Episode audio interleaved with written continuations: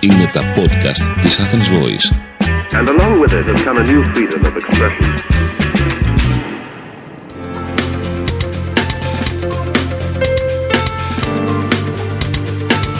marketingconsultant.gr Μάρκετινγκ για μικρές ή μεσαίες επιχειρήσεις και ελεύθερους επαγγελματίες. Ο σύμβουλος Μάρκετινγκ Θέμη 41 σας προτείνει ιδέες και λύσεις για να αναπτύξετε έξυπνα την επιχείρησή σας. Καλή σας ακρόαση! Γεια χαρά σε όλους. Είμαι ο σύμβουλος Marketing Θέμη 41 και σε αυτό το podcast της uh, στήλης Business and Marketing Tips της Athens Voice θα σας προτείνω τρεις φράσεις που δεν πρέπει να χρησιμοποιείτε στην επικοινωνία με πελάτες.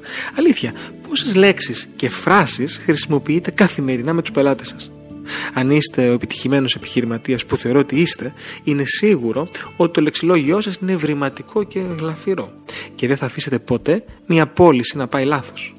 Όμως υπάρχουν κάποιες φράσεις που μπορεί να δυσκολέψουν πολύ την πώληση είτε υπηρεσιών αλλά είτε προϊόντων και κάποιες φορές να προκαλέσουν μέχρι και την ακύρωσή της. Ακούστε λοιπόν αυτές τις τρεις απαγορευμένες φράσεις και αποφύγετε τε όσο περισσότερο μπορείτε. Οι πωλήσεις σας θα σας ευγνωμονούν. Πρώτη φράση. Δεν γίνεται.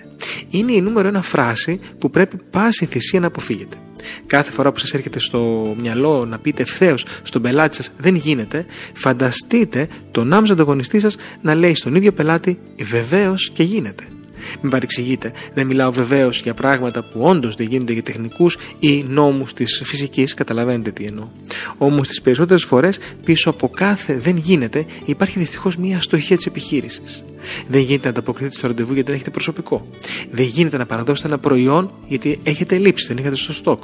Δεν γίνεται να εκτελέσετε την υπηρεσία γιατί το περιθώριο κέρδο σας είναι ελάχιστο και οφείλεται σε αρχική λάθος τιμολόγηση. Σκεφτείτε το ξανά. Για μια επιχείρηση που θέλει να μεγαλώσει και να καταξιωθεί, το μόνο που δεν γίνεται είναι το δεν γίνεται. Δεύτερη φράση. Φόρτος εργασίας. Παραδέχομαι ότι πολλές φορές έχει φτάσει μέχρι την άκρη και της δικής μου γλώσσας. Και εγώ, όπως και εσείς, κάποιες φορές έχουμε τόσο φόρτο εργασίας που απλά θέλουμε να το πούμε στον πελάτη. Είτε για να αναβάλουμε ένα ραντεβού, είτε για να το ακυρώσουμε. Είτε κάποιες φορές απλά για να δει ότι εργαζόμαστε σκληρά.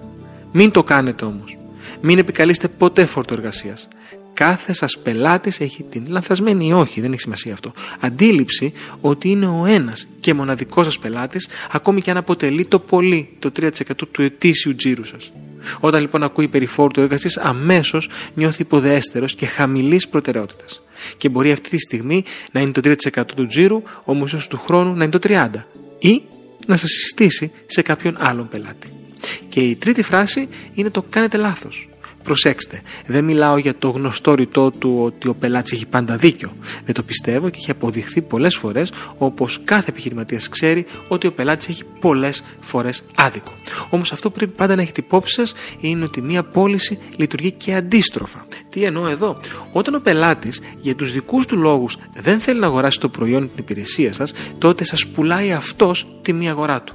Γι' αυτό, όσο σίγουρος και να είστε, μην πείτε ποτέ τη φράση «κάνετε λάθος». Ειδικά εάν ο πελάτης είναι μαζί με το επιτελείο του.